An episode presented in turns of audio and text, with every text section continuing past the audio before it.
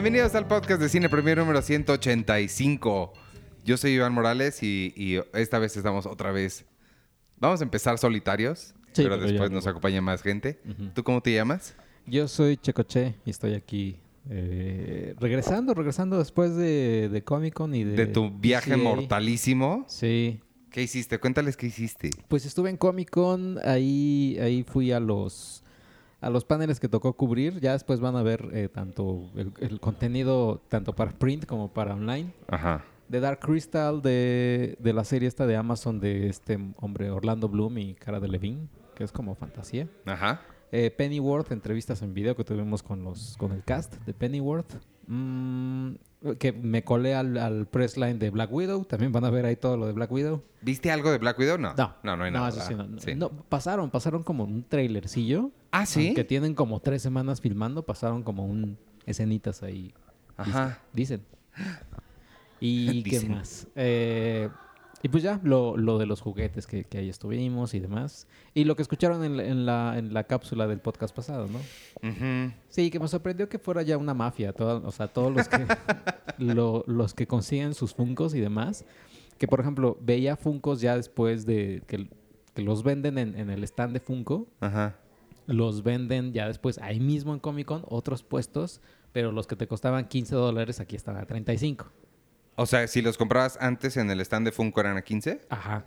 O y son esas mismas personas que las compraron y luego se voltean y las venden, supongo. Sí, claro, o sea, porque eran así tal cual. Si, si es, eh, si yo soy un exhibidor de Comic Con, Sí, claro. pues me voy a formar ahí a Funko, me compro mis 10 Funcos y voy a mi, mi, mi puestito en, el mismo exhibit hall Qué ojetada. y lo ve, y te lo vendo a 35. Oye, que no estaría mal decir que tenemos una próxima inauguración de algo, sorpresa. No es tan sorpresa, pero este te trajiste ya va- vamos a iniciar una nueva unidad de negocio. este, sí, pues vamos a vamos a organizar. Ya les había dicho, ya les había adelantado un poquito. Vamos a estar abriendo una pequeña tienda de, de merch en línea. Este, vamos a tener cosas de cine premier como eh, gear que le llaman. Eh, va a haber sudaderas, playeras, cositas así. ¿Qué, qué escuchas? Díganos qué diseños les gustaría tener, qué, qué, qué tipo de cosas les gustaría que, que dijeras nada más que diga cine premier o frases célebres del podcast. ¿Qué frases célebres? No tenemos frases célebres, ¿verdad? Eh, no, alguien puso en los comentarios de una vez que era que quería Cine Premier Empresa, pero así como cantadito. Eh, híjole. este, ¿Qué otras cosas? Algo de Arturo el cuadrado y cosas así. Más cuadrado que Arturo, una- o podríamos hacer una con la playera de, con la cara de Devon Sawa. con la cara de Bonsawa. Y adicional a, a, a los artículos brandeados de Cine Premier que vamos a vender, este, también estamos, vamos a vender coleccionables. Sergio hizo ya algunos deals de cosas que, que logramos conseguir o que logró él conseguir. Y vamos a estar ofreciéndolas ahí en la tienda. Entonces, esténse pendientes de eso. Se va a llamar Red Panda, porque ese es el nombre que me gustó. La tienda Red Panda by Cine Premier. Muy bien. Este, pronto va a estar ahí para que, para que lo busquen. Mira qué bonito podcast. Empezamos con una mega primicia que no tenía planeada hacer. Este, va- antes de que, ahorita nos va a acompañar Penny Arturo. Tiene, tuvo una emergencia familiar, entonces no pudo estar aquí, pero le mandamos muchos abrazos y besos y todo. Este, y Penny ahorita nos va a acompañar, pero mientras en lo que llega ella, porque ella no vio de lo que vamos a hablar, que yo tampoco, pero tú Yo sí. tampoco. Este, Rápidos y Furiosos, Hobbs y Shaw, renacidos full throttle Ajá, en el exacto. espacio. ¿Qué ¿Qué tal pelón- está? la lucha de los pelones más fuertes. Eso suena muy sucio, suena Sí, sí, sí. vagamente sucio. Vamos a ver qué pelón es el más fuerte. ¿Qué tal está Rápidos y Furiosos, Hobbs y Shaw? El primer spin-off de... El primer spin-off de, de- de la saga eh, está, o sea, vaya, a mí me, yo, a mí me gustan. A partir de la 5 ya también yo ya venía medio. Ah, Pensé que ibas a decir a partir de las 5 te empezaron a gustar y yo, No, órale. de hecho, a partir de las 5 me empezaron ¿Ah, sí? a gustar. O sea, Órale. Las, las cuatro primeras eran como. eh. O sea, la primera es muy buena. La primera, La primera es- está es- padre, es- sí. es buena. La segunda, eh, la tercera ya es de allá. Y la cuarta es de, no, ¿por qué sigo aquí? Yo no alcanzo a distinguir, las he visto todas, excepto Hobbs y Shaw. No alcanzo a distinguir una de la otra. Me recuerdo momentos de cada, de- o sea, a lo largo de la saga, pero no te sé decir de qué películas son. Sí, en la quinta es cuando ya cambian por completo y se vuelve, se vuelve una heist movie. Y ¿La quinta no es la de Tokio? La de Brasil. La de Tokio Ah. es la, la 3. La de, la de Brasil. Debo decir que las he visto porque he ido a tres sets de ¿A Rápidos y? Furiosos, Ah. ajá, incluido ese de Brasil. Eh, digo, el set fue en Atlanta, pero fue la película de Brasil que es donde eh, conocí a Gal Gadot. ¿A Ahí poco? sale, ajá. Ah, sí, cierto. Sí, sí. Pero mira, esta de Hobbs and Shaw es, es larga como la fregada, dos horas quince. ¿En serio? Y se siente larga. O sea, porque una cosa es una película que puede durarte tres horas, casi como Endgame, Ajá. y quizás no la sientes. O sea, obviamente sí dices, creo que ya entré a la hora número 2.40. pero esta sí, como a la hora y media dices, ah, pues creo que ya va a acabar. Y no, o sea, porque, porque viene, o sea, porque todavía dices, puta, falta lo de Samoa, porque se van a la isla esta en Sí. Samoa eh, con los parientes de Dwayne Johnson. Y casi ya, o sea, dos horas, no, una hora cincuenta y cinco, y todavía Ay, falta Dios. Samoa, y dices, no manches, todavía falta eso. Ajá. Eh, tiene mucha acción, tiene, tiene Bueno. lo que es, lo que es eh, Rápidos y Furiosos. Ajá. Ah, y la verdad, o sea, la verdad, es lo que es. O sea, si son fans de Rápidos y Furiosos, les va a gustar. Lo que tiene mejor que la anterior, que las otras, son, es el humor. O sea, ¿A poco? Sí, porque Dwayne Johnson y Jason Statham también increíblemente, bueno, ya lo habíamos visto en Meg un poco. Ujú. Jason Statham eh, son muy, o sea, la química que tienen, pues, eh, por eso tienen un spin-off, es muy, es muy natural y pues son más chistosos que Vin Diesel. Bueno, una piedra es más chistosa que Vin Diesel. Ajá. Eh, y obviamente las, las tomas, o sea, creo que lo mejor de la película, bueno, para mí un poco lo mejor de la película, paradójicamente, son la- lo- las secuencias que no son de acción. Sea, Las que son de la familia. Las que son de la familia, donde ellos dos hablan. Y obviamente, pero son ellos dos molestándose el uno al otro. Órale. Y ya sabes, así de. eh, así sabes qué me molesta de ti, le dice Dwayne Johnson a Jason Statham. Me Ajá. molesta de ti este, tu maldita voz de Harry Potter, que no sé qué. Y Jason Statham también le contesta así: A ver, tú pareces un bebé musculoso, que no sé qué. O sea, lo cierto es que se molestan tan padre. Es como estos videos, creo que en YouTube, creo que aparecieron también. Hugh Jackman y, Ryan Reynolds se molestan el uno al otro. O sea, sí.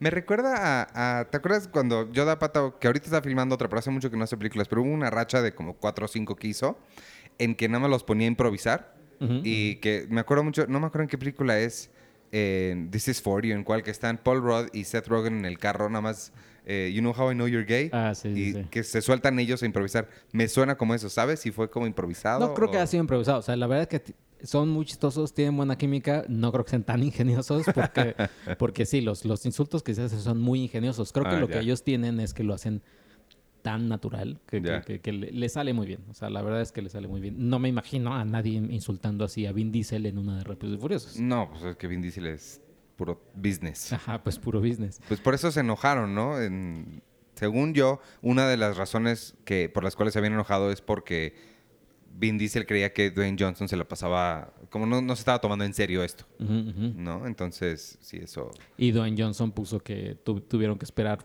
un ratote para que Vin Diesel llegara para filmar una escena. en Bueno, ese- eso me ha pasado a mí en los sets que he pasado, ido. ¿no?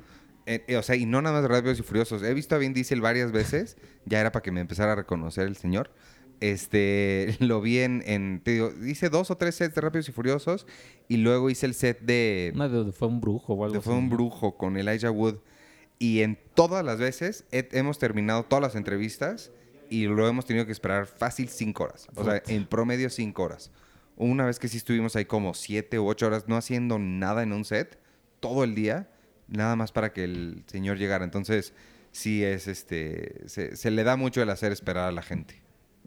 Y, y bueno, por eso me imagino le molestó a Don Johnson y también que le molestó a, a Tyrese Gibson que, Ah, se sí. hiciera, que se hiciera esta película en lugar de la 9.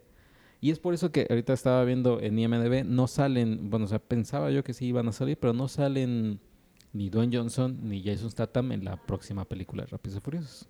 ¿Tú pensabas que sí? No, a mí no me Yo sorprende. pensaba que sí, A mí no me sorprende. Sí, no, o sea, sale la mamá de, de- de Jason Statham en la película, que es Helen Mirren. ¿A poco? Ajá, que también sale en esta. Y sale Charlize Theron también. O sea, repiten varios, pero Órale. no, no repite ni Dwayne Johnson ni, ni Jason Statham. ¿Y no es spoiler que digas que sale Charlize Theron? En Rápidos y Furiosos. Ah, pensé que en Hobbs y Shaw no, salía. no, ah. no, no, o sea, hay dos, hay dos cameos Ajá. eh, que mm, más que cameos sí participan bastantito. Ajá. Pero que no te esperas. O sea, que la verdad te sorprendes bastante. O sea, sí, sí te hacen reír. Mm, Dustin Diamond. ¿Sabes quién es Dustin Sí, Diamond? este, este Screech. ¿Él no sale? Él no sale. Sería sorpresivo. Sería ajá, Kelly Kapowski y Screech. No, son estos, eh, estos dos personajes. De hecho, no, los dos vuelven a aparecer como más adelante de la película. Ajá. Y, y la verdad es que sí, o sea, no, no te los esperas y son, son muy buenos. Michelle Rodríguez. No. No, tienen que ver con Rápidos y Ah, ¿no? No, nada. Ah, caray. Ajá. O Entonces sea, no tengo idea. eh, eh, mini spoiler, por así decirlo, son amigos de los actores. O, o sea, son No sé quién es amigo de Jason Statham. más que nada, más de dueños son, creo que Jason ¿Quién es? Zac Efron. No, no fue. No, no. Eh... No, pero han salido, o sea, ha salido con él.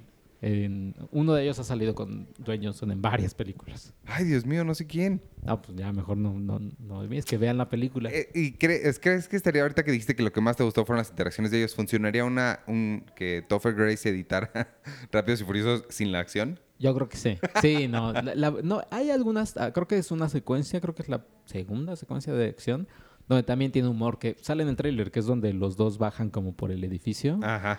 Y Dwayne Johnson baja como por la cuerda y, está también en el, en el elevador. O sea, que está padre porque se molestan también. O sea, creo que lo mejor es cuando ellos se molestan. Ya las escenas de acción genéricas donde eh, está el malo, que es de Idris Elba, que lo hace bien, eh, los molesta y los va a matar y todo eso, ya es como de...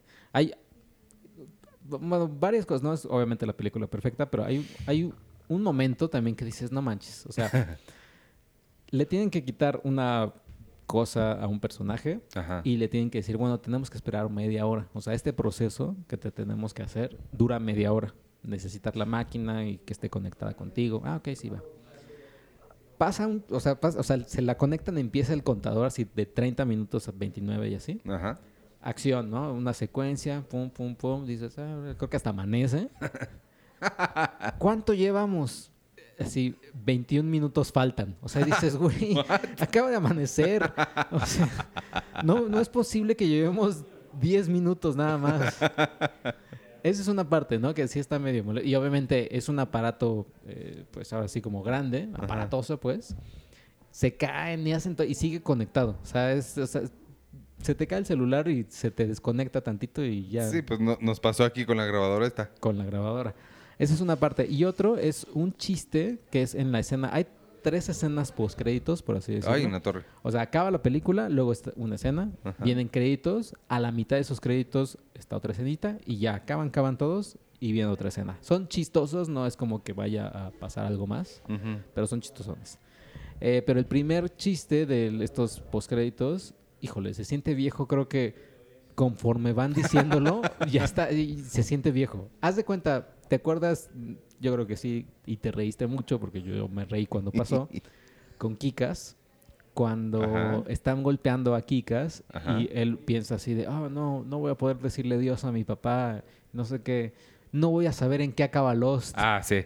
Que obviamente en su momento sí era muy gracioso, Sí, pero claro. pues güey, ya pasaron 10 años del final de Lost. O Sí. sea, ya lo ves ahorita y sí está súper viejo. Ese es el problema con hacer chistes temporales. O sea, ya. Lo, lo mismo pasa cuando ves series. En las series lo hacen mucho, que hacen referencias a, a Lost o cualquier cosa, que las ves después, que sí dices, ay, ya. Bueno, Big Bang Theory yo creo que es... Sí, estoy pensando justo en el, como lo acabo de terminar, Ajá. este, sí, pues estaba viendo temporadas ya viejísimas y pues la, la retomé a partir de las 7, entonces es 2015, 14, entonces sí, a- las referencias sí son así de, ay, caray. Ajá. Hablan de cuando van a ver Suicide Squad, como que sí dices, híjole, sí se siente viejo.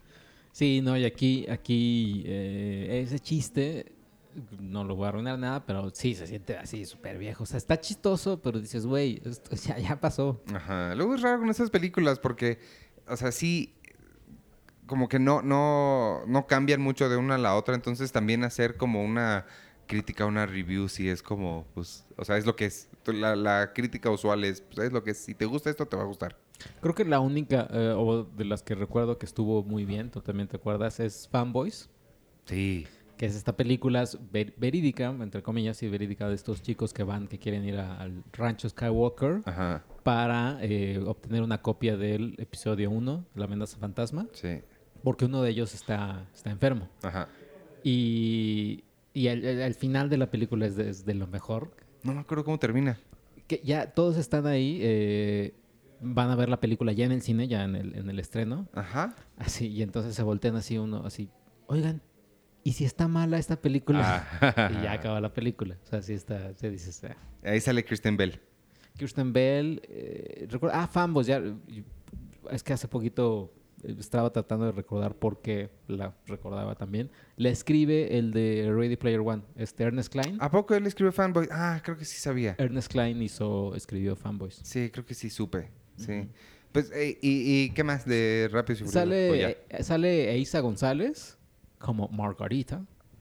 Eh, le, da, le da armas. a ¿Margarita? ¿No se llamaba Madame? Madame M, pero aquí es Margarita. Ah, porque en tu texto pusiste Madame. M. Madame M, que por eso llegó un momento en donde dije, ah, seguro es el malo, porque hay un malo que nunca sale, solo se escucha su voz, pero es como voz alterada. Y dije, ah, seguro es eh, Eiza González, como Madame M. No, es, Margarita. Qué raro. Ajá. Y ella, pues, es nada más incidental, es como le, le ofrece, le da armas a estos muchachos. Que también ese es el problema, que no, lo noté más aquí que a diferencia de Marvel, por ejemplo, que cuando son sus películas en solitario, que después de ver Avengers dices, pero ¿por qué no le llaman a todos ellos? Ajá. Aquí es también, o sea, Hobbs y Shaw están casi so- solitarios y no tienen la ayuda de nadie y le van a pedir ayuda a Margarita. y dices, güey, pero si tan solo tuvieras un equipo de amigos que llamas familia, Ajá. que- hacen todo esto para ayudarte. ¿Los mencionan en algún momento a los demás? No, ¿eh? O sea, solo dice este Dwayne Johnson así de, güey, te recuerdo que he salvado al mundo cinco veces, no sé qué, o cuatro veces. Eh, pero nunca los mencionan, o sea, nunca dicen nada. Hmm, porque en Marvel sí de vez en cuando sí dicen... Siento que le deberían... eh, Paul Rudd lo hace mucho, ¿no? Deberían hablar a los Avengers. Sí, sí, sí, o, o en Spider-Man, la última que vimos. ¿no? Ajá. Sí. Pero aquí no, Eh. o sea, aquí de plano sí es como si estuvieran ellos solos. Y Mm. si, o sea, al final le van a pedir ayuda al hermano de Dwayne Johnson, que vive en Samoa, Ah, por eso van para allá. por eso van para allá, y va a un taller todo rascuacho para hacer una cosa high-tech, que dices, güey, pero no tienes a Kurt Russell, les ayudaba un buen en la otra.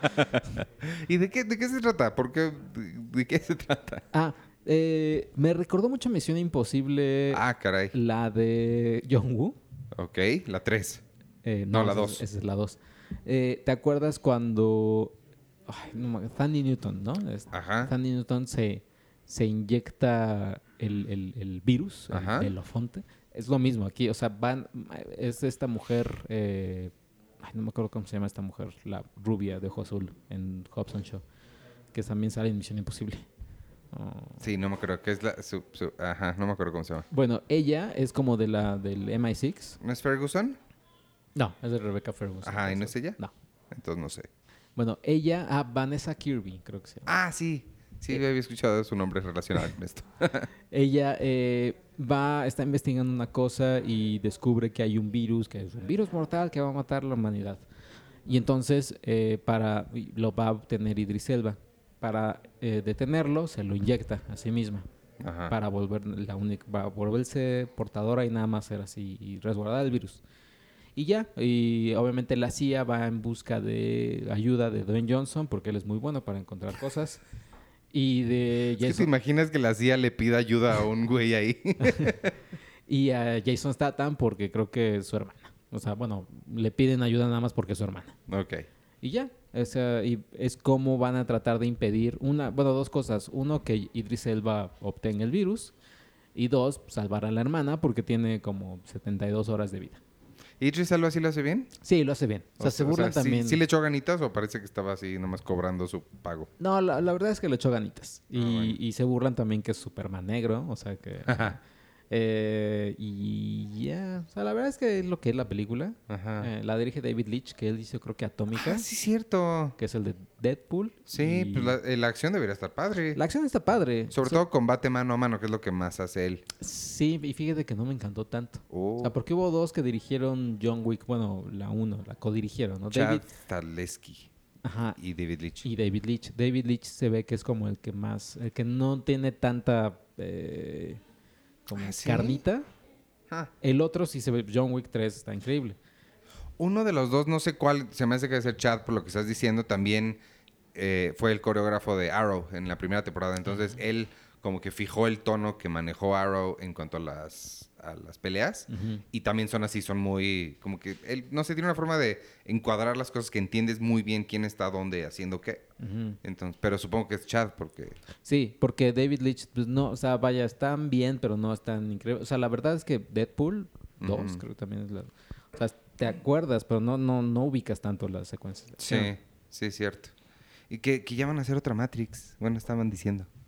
Ah, sí. Ajá, con él. Y que él dijo, yo regreso a hacer otra vez Stuntman si la vuelven a hacer.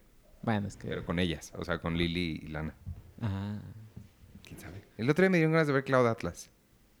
Ay, no. Yo el otro día vi Matrix eh, Reloaded. Ajá. ¿Sí es Reloaded? Sí. Pues no sé. Y bueno, o sea, sigue estando... O sea, a mí me gustaron. yo... no- Sé que a Quentin Tarantino no, porque él dijo... Ah, ¿sí? Sí, porque él dice, si contamos eh, Matrix es de las mejores películas de la, de la historia del siglo XXI, lo que sea, ¿no? Ajá. Dice, a diferencia de cuando salieron las otras dos, todo ese, este, pues toda esa cuestión filosófica se pierde. O sea, se pierde Sí. con, la- con las dos siguientes películas. Yo este te- vi, volví a ver Matrix 1 porque la tengo en 4K y quería ver cómo se veía y me dieron ganas de, de ver Reloaded y Revolutions, pero ya nunca llegué. Y también Animatrix y todo, pero Ay, ni Matrix la quiero volver en algún momento la, la, la volveré a ver. ¿Algo más de Rápido y Furioso o ya terminaste? No, creo que ya termina. O sea, la verdad, si son fans, sí no los va a decepcionar. Dwayne Johnson sí, o sea, eh, demuestra porque sigue siendo muy taquillero. Jason. Statham sorprende, sorprende gratamente. Sí, eso me A mí me sorprendió. cae bien. O sea, a mucha gente no le cae tan bien. Pues mira, yo mi única referencia de él es que en este set al que fui, de Rápidos y Furiosos, él era parte del elenco y él fue el único que no quiso dar entrevistas. Entonces, esa es mi única referencia con él. Yo lo ubico también por el en Lock, Stock, Two Smoking Barrels. Ah, claro, no, como actor sí, pero digo, mi, Ah. mi única referencia en cuanto a cómo puede ser él de buena onda o mala onda es Ujú. esa. Mm. Pero, en este challenge idiota que viste en redes, ¿no? De Ah, sí, quitar de la, la- de la la tapita. tapita, él participó. Él participó. Me cayó bien hizo. eso. Dije, ah, mira, sí hace cosas idiotas. Y la produce, eh, creo que también él la produce, pero la compañía también de Dwayne Johnson, que es este Seven Bucks Production, Ajá. el, el- el, pues, tal cual, productor de la película, que se nota demasiado en el final, o sea, en la secuencia de, de Samoa, porque ya es- Pues sí, te claro. entiendo que eres tú. Lo llevo para allá. Oye, mencionaste ahorita este, a Kristen Bell por Fanboys. Y yo vi, nada más para platicarles rapidísimo, vi Veronica Mars. Ah, la nueva temporada. La nueva temporada la vi de forma totalmente legal. Este. eh, No la he terminado porque justo ese es mi comentario. O sea, me sorprendió mucho. Kristen Bell está increíble en el sentido de que he visto a Kristen Bell en otros papeles ya y actúa completamente diferente. Pero aquí, en cuanto abre la boca y empieza a narrar o hablar, dices, es Verónica. O sea, está muy cañón ella como. Pues, eh, como ella inventó el papel y sabe perfecto cómo interpretarlo y sí es una interpretación diferente a los demás papeles donde, donde la he visto. Que también, para ser justos, los papeles usuales que tiene son de la novia, la esposa, la- o sea, siempre tiene este como wit, es medio, ¿no? Eh, en, en- en la de los couples que se va y en Sarah Marshall y pero a final de cuentas sigue siendo pues una mujer de rom-com, ¿no? Incluso en, en- en Frozen lo más que hace es cantar.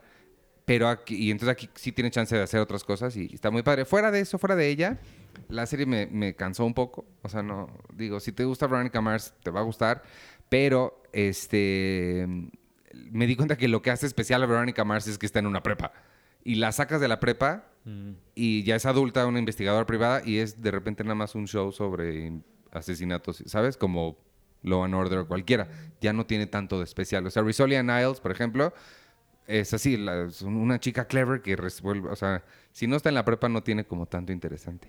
Los vi en Comic Con. Sí, O sea, vi que estaba el puesto. Y estaba el puesto, en Comic Con estaba el puesto, el, el- ¿te vas a presentar o? No, pero Estoy esperando que agarres del micrófono. los, los vi, pero en vivo, o sea, en persona. O sea, me los topé así ¿A Kristen Bell? a Kristen Bell y a todos ellos encontrándose. Hasta les saqué fotos porque quise, ay, a ver si aquí se pelean y ya saco la nota. Eh, pero no, o sea, los vi así tal cual. es- es- per- sí, Ya sacó la nota. ¿Cuándo has escuchado a Checo Ajá. Kirsten Ben se pelea con sus compañeros de Verónica Mars. Claro que Hablar no. en esos términos periodísticos. Estábamos esperando a que levantaras el micrófono y tú estabas esperando a que te diéramos pie y así no Es- íbamos a llegar a no ningún lado. quería, No quería um, interrumpir. Este podcast es de interrupciones. No, pues no. ¿Por qué? Pues porque así funciona. Porque mm, no. Oye, es- bueno, preséntate. Hola, yo soy Penny Oliva. Este, bienvenida, ¿cómo estás? Bien, gracias. La verdad es que me equivoqué porque traigo la nueva revista en la mano, pero esta no es semana de Cine Premier impresa, Sí, porque no, hay que todavía no darles sale. chance. A, hay que darles chance a que la compren. Que la portada está muy bonita. La portada está increíble, pero bueno, sí, sí viene al caso un artículo que, que, que viene en la revista, que es de una película que se estrena este fin, muy importante, y la verdad sí quería hablar de ella. ¿No es Hobbs and Shaw de lo que Pero no sé hablar? si sea momento ahorita. Este, cuando quieras nada más, eh, déjame nada más terminar. Que estuviste en Comic Con y no fuiste al stand de Clerks que había porque reconstruyeron el Quick Stop. Ah, sí, es cierto. y ya, eso es todo. Ya puedes hablar de... Ah, ay, No. me perdí toda la review de Comic Con. Eh, fue rápida, porque hubo, hubo una capsulita en el podcast pasado y aquí nada más hablamos de... No me acuerdo qué. Tus tres cosas favoritas que viste. Go. Kristen Bell. eh, no, este, no, Scarlett Johansson. este, mm, ¿qué más vi? Ah, ¿ya viste Oye, Scarlett Johansson? oye, Espérate. ¿Ya preguntaste, ya, ya contaste lo que me dijiste de la pregunta que le hicieron a... No, ah, pues la puedo contar. Sí. Pero es la primera vez... Llevas años persiguiendo a Scarlett Johansson. Es la Sí, primera sí, sí, vez es que la primera ves. vez que la veo. Y de pura chiripa. Y de pura Te chiripa. colaste, ¿no? Me No colé. conmemoramos ese evento. La vi, la vi en un Comic Con pasado, pero estaba en, un- en el Hall H Ajá. y ella estaba en, su, pues, en, en la mesita Y y, está en su cuarto. y yo nada más viendo la tele. Y dije, "Ay, estamos en el mismo lugar. Ah, chico. ¿Cuál pregunta? Pero me colé a esta press line de Black Widow donde ahí estaba ella y obviamente así, ya sabes, entre sacando el video para, para las entrevistas, en fotos así para las stories, así como 25 manos, ¿no? Ahí. Eh, ella muy buena onda, eh, pues, bien buena onda, ¿no? Pero había una pregunta que le hizo una chica de Telemundo, Porque era para... O sea, estaba hablando de la película de Black Widow, de Black ¿no? Widow, ¿no? Ajá. que una de las cosas también que me sorprendieron en ese press line es que le daban una hojita a los a, a todos los que iban a entrevistar con las fotos y el nombre de la persona, ¿no? Casi casi como esta Miranda Priestley. Priestley en, en- en El Diablo Viste a la Moda, pero Sí. también dices, creo que sabes quién es Scarlett Johansson, creo que sabes quién es David Harbour porque está de Stranger Things, Ujú. creo que sabes quién es eh, Rachel Weisz. Ujú. La única que no es Florence Pugh, Puh. que sale en Midsommar. Ujú. Pero era la única. Todos los demás no era necesidad de tener la hoja, ¿no? Pero entonces esta chica de Telemundo eh, llega Scarlett y hola, no sé qué. Y ella le hace una pregunta. Oye, pregunta, ¿qué es lo que más te hizo llorar de hacer esta película? ¿O qué es lo que te rompió el corazón de hacer esta película? Ok. Y Scarlett, eh, ¿cuál, cuál película? Esta película. Y Scarlett, no, No. no, ¿cuál película? ¿Black Widow? Sí, sí, sí. Pero la estamos haciendo hace, Wow. llevamos, llevamos dos semanas haciéndola. ¿Cómo te voy a contestar de algo que pues, apenas O estoy sea, haciendo? ni siquiera sabía... Ni siquiera sabía. Ni ¡Qué siquiera sabía que esta película todavía ni siquiera está... en No, man, además es Scarlett Johansson, o sea... Qué pena. No, y además, o sea, Black Widow, o sea, todavía dijeras, bueno, es una película así indie, de algo. Claro, del un- papá que le dio cáncer al hijo. con- Ajá, sí. dices, bueno, pues no sabes, ¿no? Pero es, es- es- es Marvel. No manches. Y obviamente ya acabó, ya se fue Scarlett y demás, y, y se vuelta con nosotros la periodista y Ay, pero es que obvio sí sabía que le estaba preguntando. Y yo, sí, yo sí, a veces Sí, se pasa, notó. A veces pasa. Y, había, y esa misma de Telemundo le preguntó a Florence. No. eh, así de, oye, ah, no, así, al- Estoy Oye. tratando de pensar una pregunta súper chafa, pero no. Ah. Ah, no. ah. No, no le, no, le preguntó, oye, ¿sabes eh, palabras en español? Y Florence así como, "Ah, mm, ah, pues no, ninguna.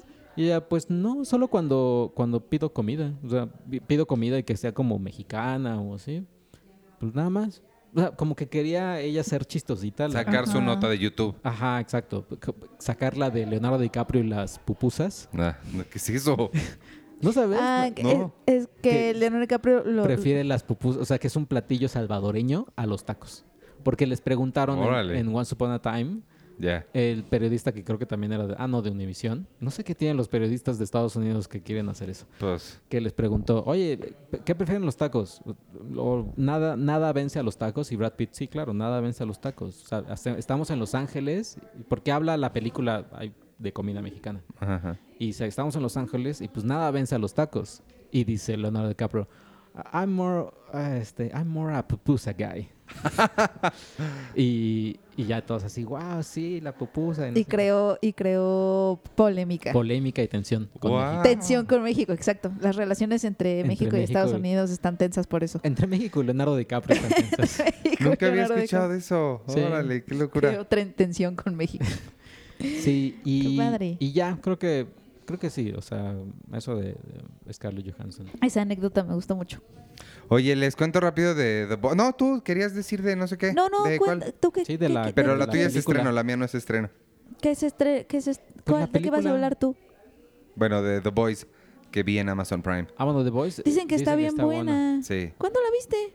Eh, Pues está ya en Amazon En Prime. el gimnasio, en la mañana. Ah, Vi está en Amazon. Ya está en Amazon. dicen que está bien buena, yo no la he visto. Yo vi a Carl Urban por The Voice ahí en, en Comic Con. Sale- ¿Es británico él o nada más Es- hace el acento? No, es británico. Ah, porque le sale. pa- Está padre la serie, ¿eh? Eh, para quien no sepa de qué va The Boys, ¿ya- ¿viste algo?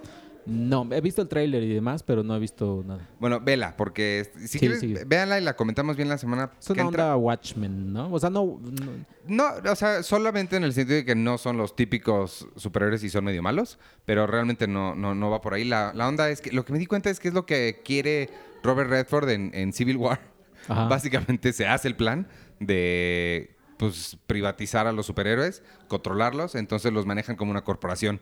Los mandan de aquí para allá o Atlanta, digo, Baltimore va a pagar no sé cuántos mil millones para que les den a un superhéroe y los cuide.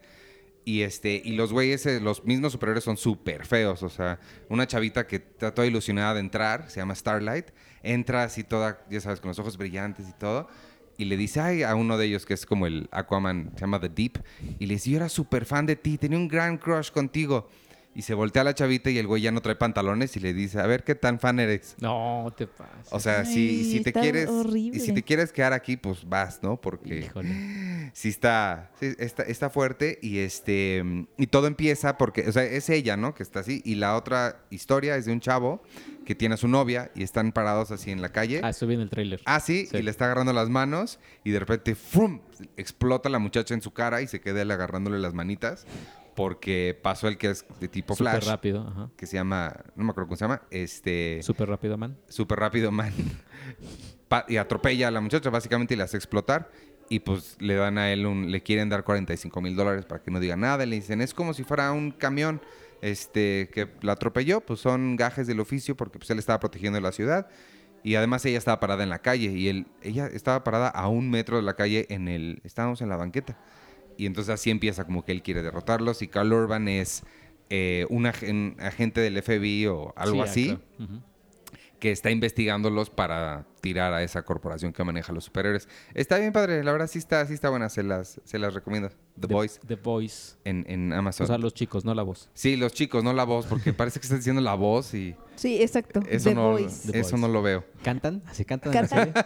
Oye, ¿y a quiénes se refiere el título de The Boys? ¿Quiénes son los chicos? Supongo que ellos. ¿Ellos? Supongo que ellos. Está basado en un cómic del mismo nombre. De hecho, lo que me gustó de, de- o sea, lo que me hizo chistoso es el póster de la serie. Ajá. Es el- la misma portada del cómic. ¿A poco? O sea, son ellos viendo hacia abajo. O sea, no, más bien, está como la cámara abajo vi- viendo es contrapicada Ajá. y ellos viendo, ¿no? Hacia la cámara. El cómic es igualito. O sea, son los personajes del cómic eh, viendo hacia, hacia la cámara que está en contrapicada. Ah, Está padre. Oh. Ese, ese detalle Eso no está sabía. cotorrín. Ay, qué está padre. bueno. Nice. Y entonces tuviste otra.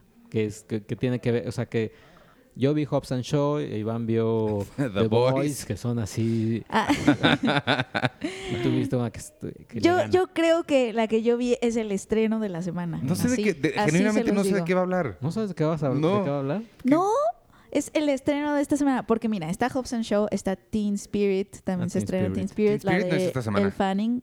Al parecer sí, ¿no? Bueno, No. yo sabía que sí era Teen Spirit. Tengo que pedir la crítica entonces porque no la tenemos No, pero ya la tenía. Bueno, ahí aquí nosotros, este, pequeña junta editorial al aire. Este, Y creo que La vida secreta de tus mascotas 2 también se estrena. Ah, también ¿Sí? es verdad. Pero el estreno de esta semana, amigos, es mexicano Ah, ya sé qué vas a decir. y se llama La Camarista. Oye, lo de Rotten Tomatoes, cuenta eso. Sí, bueno, justamente, bueno, estuvo bien porque, bueno, La Camarista es una, es una de las mejores óperas primas que hemos visto, bueno, que han surgido recientemente en el cine mexicano. Digo, estoy hablando de, estaba, estuvo Los Insólitos Peces Gato en su momento, Güeros, que también es una, que Iván odia, pero que Güeros, la verdad, No- también no es, es una solo, ¿eh? ópera prima bastante impresionante. Estoy seguro que no estoy solo. Y luego está esta película llamada La Camarista, dirigida por eh, Lila Avilés. Lila Avilés es una directora que eh, empezó como actriz de teatro y después dirigió, eh, fue directora de escena en teatro. Después escribió su, su, una obra de teatro llamada La Camarera y La Camarera justamente inspiró a La Camarista, que se convirtió en su ópera prima, que ella financió, o sea, ella no estudió cine, ella llegó pues un poco como por la tangente al cine, ella financió su propia, su propia película y la verdad es que le ha ido muy, muy bien en festivales, se, se estrenó en, en Morelia. Y a mí me impresionó muchísimo porque justo se estrenó el mismo año de Roma, Que justamente a Roma se le se habló mucho de que Roma visibilizaba a los invisibles, etcétera, pero creo que en ese en ese en esa cosa en particular, o sea, esta esta perspectiva de invisibil- de visibilizar lo que es invisible, creo que lo hace mucho mejor la camarista, o sea, en ese en ese sentido, creo que Roma es mucho de la recreación de la época que es muy impresionante, pero en cuanto a la perspectiva.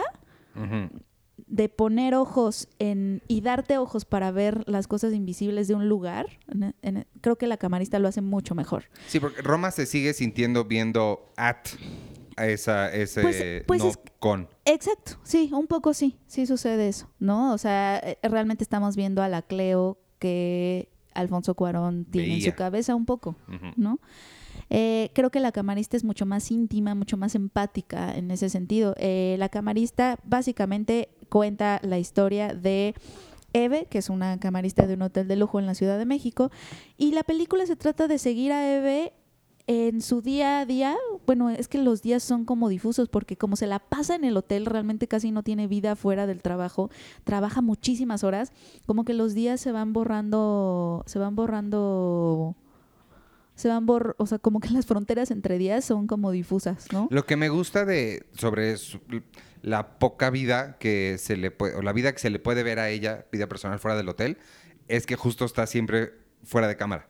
O sea, lo, lo que sabes de ella, su hijo que está, que está en casa y no lo puede cuidar, como todas estas cositas suceden fuera de, fu- fuera de cámara porque si ella nunca sale del, del Nunca hotel. sale del hotel, nosotros tampoco salimos del hotel eh, y la seguimos, ¿no? Un poco en su día a día eh, y vemos justa- justamente esta parte, nos hace ver el hotel como no, como los hoteles, que todos hemos estado en hoteles, ¿no? Estos lugares que son como hospitalarios, pero medio asépticos y homogéneos, todos igual, todas las habitaciones iguales, etcétera, eh, nos hace verlos con ojos diferentes, no solamente por el guion, o sea, y por todo lo, todas las cosas que vemos tras bambalinas del hotel, ¿no? Esta, Eve con el walkie-talkie le están diciendo a qué cuarto va y las cosas que encuentras en las habitaciones, la basura que dejan los huéspedes, porque estamos hablando de que esta es la historia de una persona que su trabajo es hacer, eh, asegurarse de que los lugares se vean como si nadie hubiera estado ahí nunca. Lean el texto que, que- que escribió Penny porque está bien para la entrevista que, que, que bien, o sea, las cosas, las declaraciones de Lila están bien padres como Sí. en cuanto justo a eso. Sí, Justo a eso. exacto, exacto. Es como, como los hoteles son estos lugares en donde tu habitación, eh, el tiempo avanza de forma raro, o avanza muy rápido o, se regre- o, o- o no avanza incluso, porque tú te vas de tu cuarto a las 10 de la mañana, sales de tu habitación. Y cuando regresas, el cuarto está como si no hubieras estado ahí. Es como si se regresara el tiempo a partir de cero o si avanzara rapidísimo y ya te olvidó. Y lo de que ellas tienen que adivinar qué es basura y qué no. O sea, si dejas una botella a medio llenar, Sí, o sea, Lila Vilés me contó de cómo también eh, estudió mucho sobre antropología de la basura y cuánto es que puedes saber de la vida de alguien ajá. por los restos que deja. O sea, las camaristas te conocen por las cosas que dejas en tu cuarto, por cómo está tu cuarto, qué hay en la basura. Eh, o sea, la verdad es que es una intimidad muy extraña la que la que se forma entre huésped y camarista, aunque los huéspedes nunca las vean. O sea, tú tienes una relación íntima como huésped con las personas que limpian tu cuarto aunque tú no lo sepas. Y, y la película explora eso. Además de que nos da como nuevos ojos para ver los espacios, porque la, el hotel tiene como esta, la forma en la que lo filma, con poquitos, con planos cerrados, pero, pero poquitos movimientos de cámara, poco score, de hecho creo que no, no hay score, pocos diálogos, todo con los mínimos elementos. Es como si estuviéramos en una nave espacial rara. Entonces como que el hotel se ve también distinto. O sea, no es una, no es un hotel que hemos visto en el cine. ¿Es un hotel, digamos, de la Ciudad de México? Es un hotel. eh, Es el rodó- Intercontinental. Rodó por 17 días. De hecho, el rodaje fue chiquitito. Fueron 17 días en, en un hotel. En- sí, creo que fue el Intercontinental de México. Entonces, pero realmente nunca vemos a México. Lo vemos en la película, lo vemos a través de las ventanas, o sea, el horizonte que se ve. Y Eve se la pasa esperando cosas. O sea, como que su día a día está marcado por eh, por la expectativa que tiene de ciertas cosas. Una es que la promuevan porque se acaba de inaugurar el lujoso piso 42 y, y es una promoción, ¿no? Te- que, que ella está buscando que la pasen al piso 42, a que a ella le toque limpiar el piso 42, que es subir de nivel, de cierta forma. Y también está esperando a un- esta pregunta y pregunté eh, por un vestido rojo eh, al, al staff, ¿no? A- a, mm, en el departamento, bueno, de, de gerencia y todo eso, donde, donde eh, Un- pues un donde administran el staff del hotel, ella llega con, con esta suerte de gerente y todo el tiempo le está preguntando sobre un vestido rojo. Y te dan a entender que es un vestido rojo que se olvidó, un huésped lo olvidó y lo que hacen es que se lo rifan. Entonces ella está Ah. esperando a que se lo den a ella porque a ella le toca, etcétera, etcétera. Entonces, eh, pregunta, habla, no se la pasa Eve hablando con su hijo, ¿no? Que no, chiquito, que al parecer no, no, ve- no tiene la oportunidad de ver, de ver nunca. Entonces, sí hay cosas de clase, o sea, sí hay cuestiones Y- de, de división de clase, de, de esta relación que tiene con los huéspedes pues, privilegiados, ¿no? O sea, sí hay eso, pero más que nada, no- pero no es una película, en este sentido, no es Roma, o sea, no habla de tanto de eso, o sea, sí, sí está la clase presente, pero de una forma muy sutil, no tremendista, ni Claro. melodramática, de a los pobres, los ricos, ¿sabes? No cae en eso, es como muy sutil, está ahí, o sea, porque pues es México y pues eso está en todos lados, pero también es sobre cómo vemos los espacios, cómo vemos las cosas invisibles, cómo pones la cámara para revelar, para hacer que un espacio que todos conocemos se vea diferente y te dé ojos nuevos. Creo no- que eso es algo que... Y no, y no pinta, o sea, esta división de clases, lo que a mí me gustó es que no las pinta tan tan separadas, eh, tan alienadas una de, un- una de la otra, porque por ejemplo la muchacha argentina con la que habla, no, o sea, la trata como si fuera, como si fueran amigas casi, pero amigas de ella, o sea, no, no, la, la- la argentina le habla como si, e- como si Eve tuviera las mismas posibilidades que ella. Claro, Y eh, eso se me hizo muy interesante porque le dice, ¿por qué no te vienes conmigo? Y ya has viajado y no sé qué. claro. Como si esto fuera parte de, de la realidad de, de, De Eve. Eh, Eso, eso me gustó mucho. Y, y bueno, no, no has mencionado, pero también vale mucho la pena mencionar a la otra muchacha, la Changuito, no sé cómo le No, dicen. no, es que son dos actrices las que se llevan como la película. Bueno, es que son pocos actores también. Gabriela Cartol es Eve, estuvo nominada al Ariel y todo, ella lo hace muy, muy bien. Y su contraparte es la actriz Teresa Sánchez. Ella hace un personaje que es un triunfo se llama? total. Se llama, le dicen Minitoy. Minitoy. Es el apodo que tiene ella. también es una camarista, se hace amiga de Eve. Y de hecho, Minitoy como que medio la saca de, de esta. mm, Pues un poco de esta cosa que tiene Eve de estar esperando que le den pues esa promoción, ese vestido rojo. Está muy concentrada como en progresar. Y Minitoy la saca un poco de eso como para que empiece a vivir un poco más. Y tiene el mejor chiste en una película mexicana que yo he visto en años, que me hizo carcajearme. No me, ya no, no me acuerdo cuál es. Y si me acordara no lo diría. Claro. para no spoilearlo, pero es, es nada más, no es un chiste, es nada más, la, es que la forma en la que habla ella, la forma en que le responde, te bota al suelo de, la risa. Y tiene uno en específico que me encantó, pero no me acuerdo cuál es. Es que es dicharachera, es, ya sabes, Mm. pero lo que lo, lo padre de su personaje es que tú la ves y, y sabes que, has vi- que conoces a alguien así. O sea, todos hemos conocido a alguien así. O sea, un amigo que es dicharachero, que es alegre, que le pone como saborcito a, a la vida, un poco.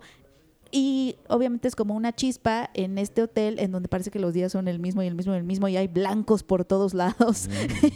Y todo es blanco, las sábanas blancas, las paredes blancas, todo es limpio, todo así. Y Minitoy es como esta chispita que está ahí.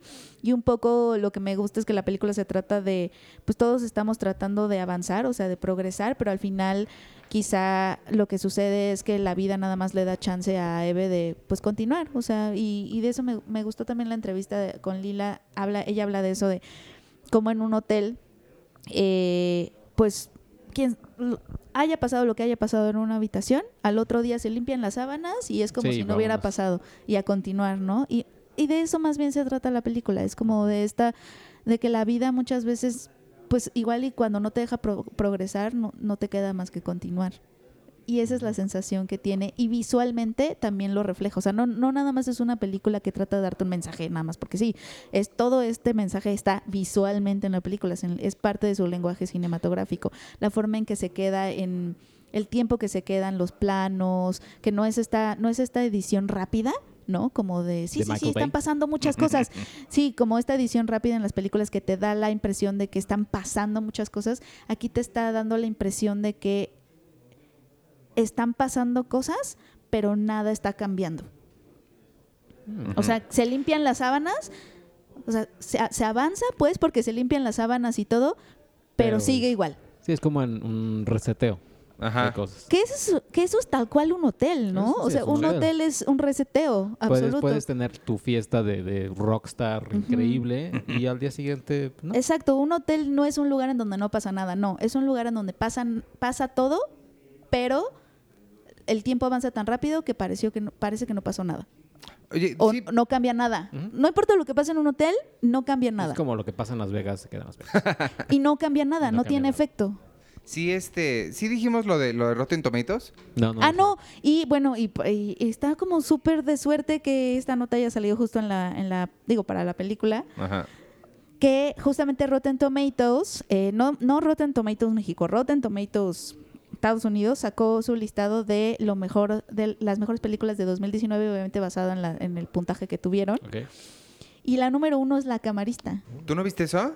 No, no, no. Está arriba de Tarantino y todo. Está arriba de todo. Está arriba obviamente. de Farewell, que de Farewell tiene 100%. The Farewell también. es la segunda. Ah. Farewell es, es la que- que vieron allá en Los Ángeles. Pero es que yo creo que tiene que ver con el número, porque también eh, la, de camarista crítica, tiene claro. 100% y The Farewell también tiene 100%, que es Pero la el- que vimos tú y yo en Los Ángeles, pero el número de críticas número de yo creo que es lo que tiene decide. más la camarista, Porque no es lo mismo tener 100% y tener 10 críticas a tener 100% y tener 250 críticas, Claro. ¿no? Hay como mucho más consenso. Acuérdense que es por el número de críticas Rotten Tomatoes, amigos. También Wow. hay que ponerlo en perspectiva. Ujú, ujú. Pero las dos mejores películas de, de 2019, las que han sido mejor eh, recibidas por la crítica, son dos películas dirigidas por mujeres. la mujeres, primera protagonizadas Lil- por mujeres. y protagonizadas por mujeres, Lila Vilés con la camarista y la segunda es The Farewell de Lulu Wang, que está también Sí, padrísima. está bien bonita. Está increíble. Le hubiéramos dicho a Lila Vilés para que viniera a este podcast porque además es bien risueña y es divertido hablar con ella.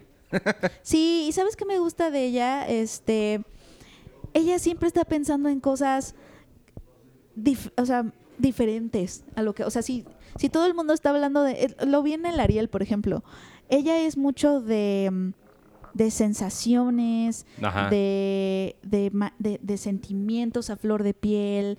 Ella es muy así. eh, y, y- y me dio- y creo que lo reflejó muy bien ahora que estuvo en el Ariel y que ganó Mejor Ópera Prima.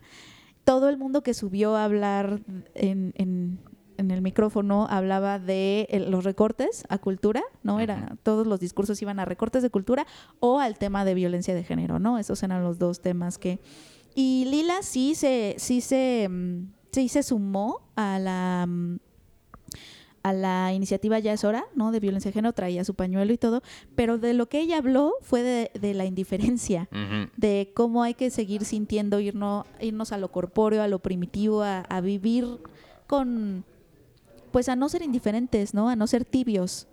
Y ella es así, o sea, como que ella tiene es- este, esta cosa de que siempre está pensando en, en eso, no importa si es la agenda oficial, o sea, ¿Sí me explico? Como Sí, que sí, se sí. piensa No, claro. en, en- Es muy diversa en, en sus pensamientos y mientras todos están pensando en, en, en algo, ella está pensando en otra cosa. Sí, O sea, y, ti- y- tiene una mente muy así. y tiene, una, tiene disposición muy bonita. Yo me acuerdo, nada más por hacer una anécdota personal que tengo que meter. Este, es- no estoy 100% seguro de esto, le tendría que preguntar a mi amigo Samuel, pero estoy casi seguro que ella, como acabas de decir, ella eh, era, solía ser nada más actriz. Estoy casi seguro que la casteamos para algo. O sea, hizo casting para la película de Samuel que nunca se terminó, que se llama Fáchile. Estoy casi seguro que ella hizo prueba para esa. Ujú. Porque cuando la vi, o sea, que empezó a sonar, se me hacía muy conocida del rostro y luego su nombre también. O sea, siento que. Estoy casi seguro, pero, pero no me acuerdo. Oye, y eh, mencionan, es que igual nada más quiero mencionar como mi anotación de un hotel. No, pero algo No, que me- sí, es que los hoteles son lugares raros. algo Uy, que Four Rooms, la de O sea, es que piénsenlo tantito. No. Son estos lugares en donde convivimos íntimamente con gente extraña, de diferentes, obviamente, estratos sociales. O y sea, todo, y tu como que se cuarto- aplana el terreno. Tu habitación se vuelve tu mundo durante dos días. Ajá. Y, eh, o sea, cuando llegas y cierras la puerta es tu mundo. O sea, no hay... Es como tu, tu, casa, Tu casa. durante dos días. Ajá. Pero lo que me llamó la atención de una película que hizo y dirigió Chris... Witherspoon. No, Chris. Chris Pine. No, Chris Evans. Chris Evans es Capitán América, ¿verdad? Sí. Ok. Que hay como 20 Chris. Ese es el tipo de pregunta que te haríamos a ti, Checo. Pero es que son como 30, 20 Chris. Sí. Cristo. Este, Cristóbal. bueno, él dirigió esta película donde pasaba con esta chica una noche en Nueva York, así ya sabes, caminando. La película está linda, no recuerdo cómo se llama. Pero se quedan en un hotel, o sea, como una noche, Ajá. pero nada más a dormir. Pero ella, ella le dice, ella o él, así de, oye, vamos a ver qué hay detrás de este cuadro. Que según esto, no lo he hecho, por- o sea, me da, entre, me da curiosidad y no.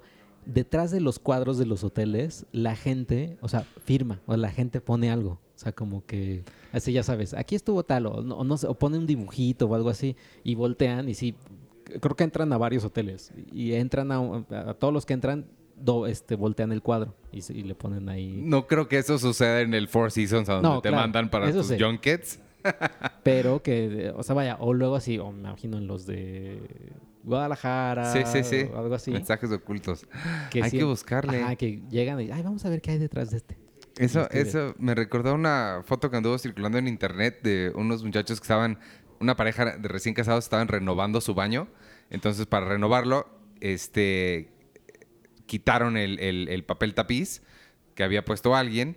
Y abajo de ese papel tapiz había un mensaje de los propietarios originales que decía, si estás viendo esto es porque estás redecorando. ¿Qué tenía de malo nuestra decoración? Ah, Ah, ¿por qué la estás quitando? Ay, hay que dejar mensajes en los hoteles. Es que sí es chistoso. o como en A Ghost Story, ¿no? También que le deja así su mensaje. Ah, Ah, claro. la Ah, yo, yo quiero dejar mensajitos. Ah, Yo, sí. por ejemplo, en el, en el último que fui, o sea, que en el Beverly Hilton, Ajá. Dejé mis tenis. A propósito, si crees. A propósito. O sea, porque además Ah, eran- bueno, sí. eran, o sea, eran Compraste allá unos. No, ni compré, o sea, eran de que, ok, esto, sé que mi maleta va a llegar así, pero atascada. Y los dejaste a propósito. Ajá, y dije, ¿Te eh, despediste de ellos Sí, como sí, maricondo? Como dice? maricondo les dije, les di las gracias, gracias por, por llevarme y traerme a estos lugares. Claro que no. y ya, y los dejé ahí. Pero sí he dejado, eh, pero también es bueno, o sea, vaya, luego, luego les dejo cosas, no así de como por lástima, sino por- porque digo, ay, pues es que no me voy a llevar esta botella, o no me voy a llevar esto, y pues se los pongo ahí. Ay, Sí, yo en yo el también. último hotel que, que, que estuve se me olvidó mi aloe vera. Yo creo que no van, no. Y ni siquiera decía, ni siquiera decía aloe vera. Nada más era una botellita de estas que me permiten no documentar mi maleta. Este, entonces van a ver una cosa babosa y no van No, a pues saber qué a es y se va a ver feo. Pero qué tal que piensan que es algo, o sea, Uy, creo que, creo que Han visto cosas peores. Exacto, creo que si les preguntáramos ya a verdaderas camaristas, es, dinos qué es lo peor que has visto, nos, nos dirían cosas realmente... Yo he dejado Oye. tenis también cuando me compro un par, no dejo los viejos. ah, Ajá. sí. Sí, eso, eso, eso es- ¿Ustedes dejan propina? Escuché que hay que dejarles propina y yo nunca he Ay, dejado nunca he propina a dejado las propina, camaristas. yo tampoco. ¿Tú no lo haces? ¿Tú no lo haces? No. No. Y yo lo que hago también a veces es de plano pongo mi, el, el- la cosita esta de no molestar Sí. Y regreso y, y sé, o sea, y me espero que no esté arreglado. Sí, yo también. Yo muchas veces hago eso. Y, ajá, o sea, mi cama tal cual puede estar así sin hacer durante dos días, du- durante mi estancia. Yo también seguido hago eso. No sé ni siquiera bien por qué. No es que no confíe en ellos, nada más Como que, como lo que dices, esta es mi, mi casa ahora, no, Esta no es te mi quiero casa dentro ahora, de no- mi no- casa. Ajá. Sí. Oigan, nada más quiero recomendar una... mm, He estado leyendo una publicación que se llama Another Gaze. Eh, es una... eh, está en Twitter. ¿Otros eh, gays? No, Another Gaze es una publicación bien padre. eh, y justamente ahí hacen el análisis del que les estaba hablando de cómo los cuadros o las tomas de la camarista refuerzan su idea de que es un lugar donde todo pasa pero nada cambia. Hacen ese análisis bien bonito, sí lo quiero recomendar porque la verdad vale la pena. O sea, sí es una película que, que tiene mucho la forma, la forma y el fondo están como muy conectados. Y, y a pesar de que es descrita obviamente como una película pequeñita, porque pues estamos acostumbrados a que las películas grandes sean estas cosas, ¿no? De espectaculares y grandilocuencia, etcétera. Y, es- y esta como es muy sutil y tiene los mínimos elementos, se describe como una película chiquita. Pero yo creo que lo que hace la camarista es bastante grande. Entonces, ese, ese ensayo que publicaron en Another Gaze, eh, les voy a decir el título. Another gaze es another y luego G-A-Z-E, porque no vayan a escribir otra cosa. Sí. Another Gaze se llama, es, es un, es un, eh, es un sitio, es una revista, de hecho sí tiene su, su contraparte impresa, obviamente no la venden aquí en México, pero, pero sí tiene su contraparte impresa y es un, hacen análisis cinematográfico con, con otra mirada, como dice Another Gaze, con perspectiva de género, está bien, bien bonito, Pues, está bien padre. pues lo buscamos. ¿Algo más de, de la camarista o ya, ya nos vamos? Dice A Different Kind of Duration, Lila Avilés de Chambermaid. Ok. Sí. Les Este. puedo poner el link en Twitter. Sí. Ay. Yo vi nada más rápidamente, este viernes se estrena en HBO. Yo no, yo no soy de ver películas, digo, series de comedia, porque la verdad es que yo soy muy chistoso en la vida real y no necesito que, que me digan dónde y cuándo reír. No soy muy fan de ver comedia en, en televisión, la verdad. Ajá. Pero vi esta que se llama A Black Lady Sketch Show. Ajá. Ah, vi que estabas haciendo la nota. Estoy haciendo una nota, va a salir una nota de razones para ver a Black Lady Sketch, Sketch Show. ¿Qué es eso? Precisamente. Es un show de mujeres negras. De eh, sketches. De sketches. Fin. No hay, no hay mucha ciencia detrás de eso. Es como Key and Peele. Ajá. Es como ay, A Colorful Life, creo que se llamaba. Es una serie también que hubo con... Donde in, in Living Color. In Living Color, donde ahí se... Este, Jim Carrey empezó. Jim y Jamie Foxx. Y Jamie Foxx. Y Jennifer López. y Jennifer Lopez. Pero bueno, aquí a Black Lady Sketch Show hace historia también en la historia de la televisión en Estados Unidos porque es un show creado, producido y protagonizado únicamente por mujeres negras. Wow. Eh, Robin Thede es la, es la creadora, la escritora de algunos de los sketches y ella también ha trabajado en otros, eh, creo que en Saturday Night Live estuvo como escritora un rato. Ok. Y ya vimos el primer episodio, en Los Ángeles nos los pasaron y la verdad es que sí, o sea, es, es muy chistoso. O ¿Sí? sea, sí, sí me, reí- me hizo reír bastante en algunas cosas. En otras sí sentí como que, como todo show de sketches, ¿no? O sea, sientes que unos sí son más Claro. graciosos que otros. Pero la verdad es que sí, sí como que tocan también temas entre comillas profundos. Hay uno que se me hizo que se me hizo gracioso donde están cuatro amigas reunidas en una casa es porque pasó un evento. Al final del episodio sabes qué evento pasó, ¿no? Ujú. Porque pasó un evento y ellas empiezan a decir, bueno, eh, empiezan a hacer juegos. Y empiezan a hacer el juego de eh, el- el- la cultura de la cancelación. O sea, Ajá. y, y dicen, oye, este, a ver, entonces ya no puedo ver, por ejemplo, Kill Bill, porque la, protagon- porque la produjo Harvey Weinstein. Sí, ya no puedes verla. Oye, y entonces, eh, si tengo en mi iTunes eh, un, algo de este, Chris Brown, Ajá. no, no, ya tampoco lo puedes ver. Y así de, a ver, por ejemplo, si yo entro a robar a una casa y en la, y en la televisión están pasando, eh, están pasando eh, a Belleza Americana con Kevin Spacey, eh, pues igual y no estaría bien que robes una casa, pero no, eh, debes de quitarle esa, eh, la, la- la televisión. O sea, y están criticando esta cultura de la Sí. cancelación, ¿no? Eso está padre. Está padre. HBO hace, según yo, desde Mr. Show, no habían hecho una serie de sketches. Qué bueno que regresen a ese Mr. Show. Es con David Cross y. Bob Odenkirk, el de Better Call Saul.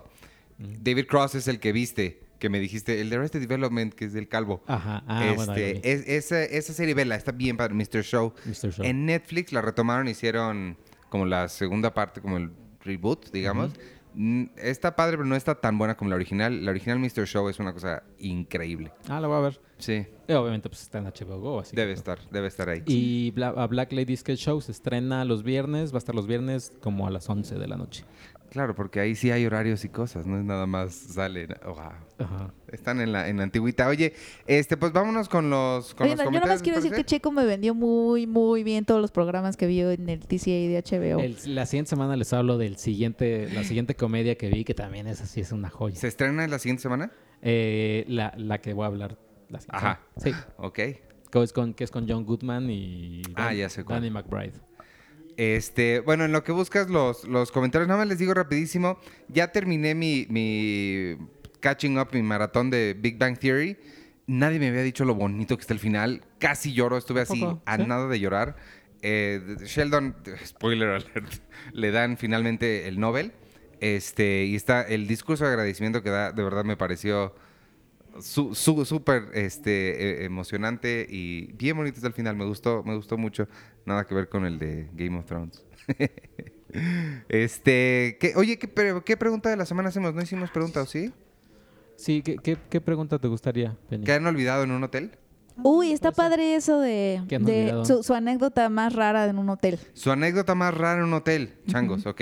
O sea, que Lila Vilés dijo que, aparte habló, obviamente, con muchas camaristas con Ujú. quien hizo amistad y se acercó con ellas para saber de sus experiencias y que tenía así mil historias. O sea, y que eso hizo difícil hacer el guion porque tienes mil historias que además pueden ser chistosas. O sea, te pudiste haber ido por la vía Sí, excéntrica sí. y chistosita y, y sí, te pudiste, o sea, el guion pudo haber estado lleno de anécdotas raras de hoteles o, o- o cositas así y no, lo que hizo fue fue más bien dejarte a ti espectador acordarte de tus propias experiencias en el hotel mientras seguíamos como como a Eve, o sea, sí no es una película en donde vamos a ver anécdota tras anécdota tras anécdota chistosa de lo que pasa en un hotel. Esa no es la camarista, pero Yo no tengo anécdotas chistosas de, de un hotel. Digo, me imagino que ustedes, como yo, tenemos la fortuna de trabajar en esto y hemos viajado a hoteles increíbles donde jamás yo, por lo menos yo, pagaría una estancia de 500 dólares. Pero, pero mi an- no sé si es chistosa, pero mi más, no es chistosa, mi más bonita es con Heath Ledger. Me lo encontré en el lobby del Four Seasons. Bueno, no en, el- en- en la salida, esperando su ballet y se acaba de rapar. Y yo dije, le tengo que hablar a Heath Ledger porque es Heath Ledger y yo no sabía que se iba a morir, pero... eh, sí, Ni él tampoco, yo creo. si hubiera sabido con más razón, le hubiera querido hablar y le dije, lo único que se me ocurrió decirle fue, este, ¿tú te rasuraste solo? Y él me dijo, sí, sí, me acabo de rasurar para un papel. Y le dije, ¿y no te quema? Y se me quedó viendo con una cara de, ¿qué, qué- qué- a qué diablos te refieres? Como que si me quema. Y me dijo, ¿me quema? Pues no, le digo, el sol, así me dice, ah, no. Se paró y se fue. Esa fue mi interacción con Heath Ledger. Ah. wow. Mi anécdota de hotel. Está padrísimo tu anécdota de hotel. Ay, yo no sé si tengo. Bueno, eh, olvidé la aloe vera. Eh, ah, bueno, de chiquita fui con mis papás a, a Acapulco, pero yo tenía un. Eh, no sé si ustedes eh, sabían que mi primer mejor amigo en el mundo fue un muñequito que se llamaba Ratita. Ah. Creo que de todo bueno, le, le puse rata porque en realidad creo que era la pantera rosa, pero mal hecha. Entonces, eh, nunca le encontré, o sea, se volvió como mi juguete favorito porque justamente no sabía cómo jugar con él. O sea, como que siempre estaba ahí al lado y no sabía qué rol darle porque no tenía ningún tipo de historia para él. Entonces se convirtió más bien en el, en el muñeco con el que me dormía. Ajá. O sea, no jugaba con él nada, sino nada más estaba ahí conmigo siempre. Me lo llevé a Acapulco con mis papás porque tenía que dormir con él. Y se, la- se lo llevaron entre las sábanas a lavar. No. Y yo lloré muchísimo. Yo, "Ih", ya Suena como Toy tienes, Story. tienes a mi papá así tres días de, de, de, de nuestras vacaciones hablando con todo el mundo del hotel para ver dónde estaba mi muñeco. Wow. Como Y Toy regresó a, regresó a mí, este, regresó a mí eh, limpio, Ah. porque sí lo habían lavado y así. Sí parece Toy Story, ¿Sí parece cañón. Toy Story? Todavía la tengo, mi, mi ratita. La premisa de Toy Story 5. Se- una vez se le descosió una orejita y mi- se la di a guardar a mi mamá y mi mamá la perdió. Esa es Ah. una de nuestras heridas. Es una de nuestras heri- de, de las heridas que tengo en, en la relación con mi mamá. Ah. Me perdió la oreja de mi ratita. Pero qué bueno que lo recuperaron. Y, y hasta la fecha no le doy nada a guardar. Eh, Sigue siendo, sigue siendo un chiste local así como de dámelo, yo te lo guardo. Yo no, como la oreja de mi ratita, no. ¿Tú? Yo es que no, no he tenido así una que- experiencia que me haya marcado. Eh, no, la verdad, eh, lo único que recuerdo como bien así es eh, la primera vez que, que viajé a, a Londres, o sea, que, que hice un junket, que era también mi primer junket. Me acuerdo que el jet lag me pegó, yo creo que durísimo, porque me dormí y me despertó como el, el- ahora sí que la camarista o el camarista, porque creo, que era- creo que era hombre. Ajá. Pero me despertaron porque eh, lo que sí recuerdo es que el timbre sonaba, pero era como, como una alarma de incendio. Y así ya me, levanto yo, ¿qué pasó? ¿Qué pasó? No, que sí, que su cuarto. Yo, no, está bien. Y ya vi la hora y dije, "Ay, pues", o sea, estaba bien, ¿no? no estaba ni apretado de horario ni nada para ya irme a mis entrevistas. Pero eso, eso recuerdo. Pero no escuchabas nada. No escuchaba nada. Y en el junket de Hotel para Perros, que fue en un hotel, me encontré en el elevador a, a dos perros. Ah, ese fue donde los, viste. protagonistas. Ajá. Ah. Y ya no les hablé nada porque no dije, ay, no, qué tal que se me... No hablas perro, además. No hablo perro y me lanza la mordida. Este, bueno, pues díganos sus, sus- sus anécdotas más divertidas de un hotel. Este, la semana pasada ninguno de ustedes estuvo, más que estuvo de forma virtual, con sus respectivas cápsulas. Pero yo con Víctor estuve hablando de, de varias cosas de anime. Eh, y Pennywise, ah, le preguntamos que cuál era el anime más reciente que habían visto que más les había gustado. Y Pennywise nos dice que Kimi no Nawa, híjole, sé que sé que sé cuál es esta porque ya he visto el nombre en español Sí. pero no me acuerdo. ¿Tú te acuerdas cuál es Kimi no Nawa? Es como Your Name o una de estas películas que salió hace poquito. ¿Será Your Name? No sé. Bueno, no me acuerdo. Ulises Uriel dice a Gretsuko y más por el mensaje que da el jefe en las dos temporadas. Tú sabrás qué jefe se, digo, qué mensaje se refiere, Sergio. Kimi no Nawa is your name. Ah, ¿ves? Sí. ¿Te acuerdas del jefe de Agretsuko? Me, me acuerdo del jefe de Agretsuko, pero, pero no recuerdo muy bien el, el final. Ah, y otro punto, otro top de, de Comic Con es que tengo mi foto con Agretsuko, luego la voy a subir. Súbela, esa, esa no la he visto. Sí, no. Néstor Soriano dice que Agretsuko también. Ericito dice, me voy a abstener de responder la pregunta de la semana para decirle a Iván que el podcast me encantó en este nuevo formato. Le hubieran puesto de título Cine Premier presenta el show cómico, mágico, cinéfilo y no musical de Iván. Cuando por razones externas uno de ustedes tiene que quedar a cargo del podcast, les queda muy bien. Gracias. Eh, y Damián Correa dice Made in Abyss. También hace poco empecé a ver Cowboy Bebop. Ya es viejo, pero me está gustando. César Higuera, Attack on Titan y One Punch Man. Y Pablo Hinojosa, The Promised Neverland. Mm, ya. Oh. que bueno, aquí como apunta y como un pequeño comercial. eh, no hablamos, eh, normalmente igual y hablaríamos de Los Caballeros del Zodiaco, que estrenó en Netflix. Tenemos Ah, un episodio en Hijos del Averno, donde hablamos de eso. También en la semana pasada hablé con Víctor de eso. Y, eh, pero, ¿y, y lo vio? O sea, Sí. lo- ah. Es que él es muy fan. Por eso hablé de puro anime con él. Porque vamos a hablar de, de- en el otro episodio de Hijos del Averno ya de la crítica de la, de la serie, seis episodios. Ajá. Eh, por lo menos no sé de Víctor, pero aquí sí le fue muy mal. Sí, a él tampoco le gustó. Los cambios sí no, no, no estuvieron padres. Sí. Eso. Eso me contó. Este, entonces ya nos vamos. No, aquí tengo Ah. rápidamente algunos comentarios. Dice, eh, mm, mm, saludos desde Durango, dice Lu Ibarra, y felicidades por tan amplia cobertura, chicos. De los últimos animes que he visto me han encantado son Attack on Titan, One Punch Man. Oigan, ¿y qué ha pasado en la vida de Devon Sawa? Ah, esa una sección película. no Acaba de salir el, de- estuvimos aquí mencionando el rodaje en el que estaba de Fred Durst y ya salió el tráiler. Él no nos había dicho que era con John Travolta.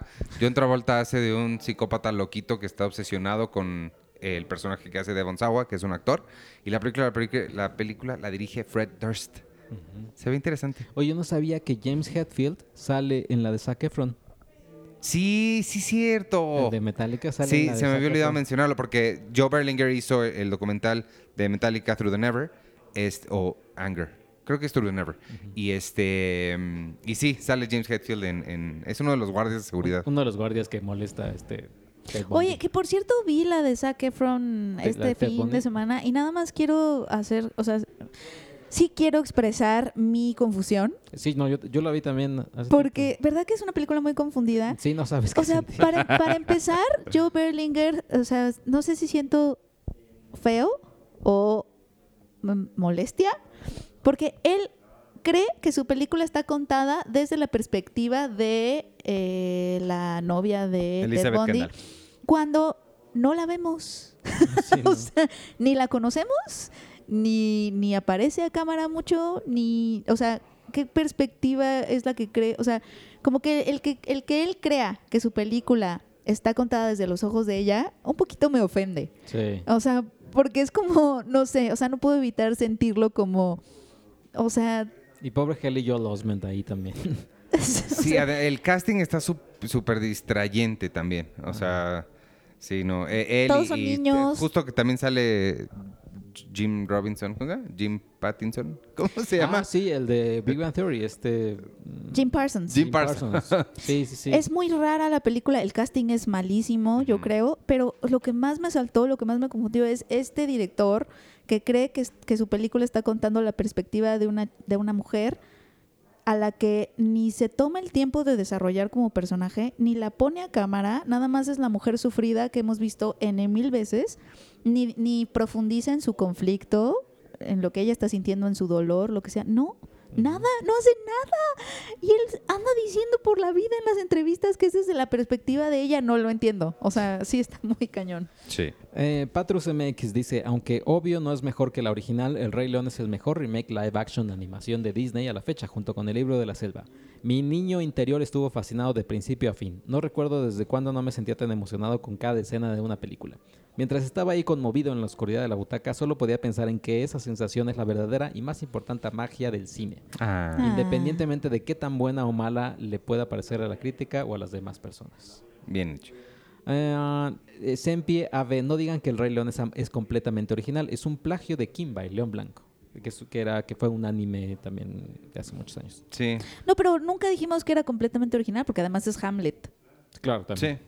Eh, Amanda Yepes Divine, bueno, eh, no puedo creer que hablaran de ah, Miraculous Ladybug, que lo, lo leí mal y yo dije, ay, ¿de, de qué hablaron en el podcast?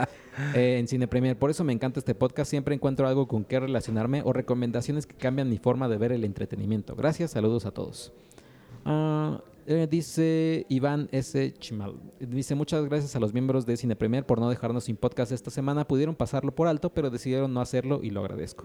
Iván, yo no soy fan del anime, pero sí de la animación en general. Hace unos días vi Your Name de Makoto Shinkai y ha sido una de las mejores recomendaciones en mi vida. Es muy bella Your name is e involucra un tema que según, te, que según sé te gusta en el cine. No quiero hacer el spoiler, pero creo que te gustaría. Yo te la conté y me dijiste que estaba interesante. Y de hecho Sí. ya están haciendo la película, la versión Hollywood. La versión Hollywood, que es Mark Webb, que hizo 500 días con ella. Ah, mira, esa sí me...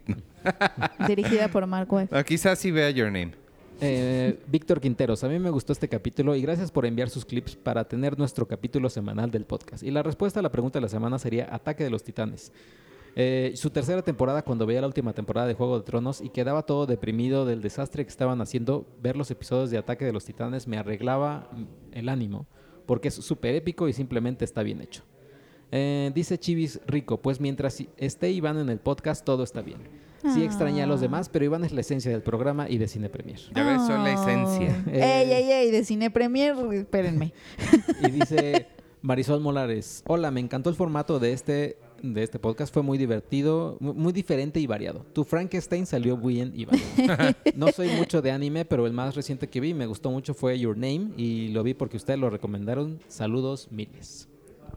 Está bien. Oye, Ay, ah, gracias por sus comentarios. a y todos. hablaron de... eh, no, me, me imagino que no, pero igual lo podemos dejar para después del tráiler de Cats. No. No.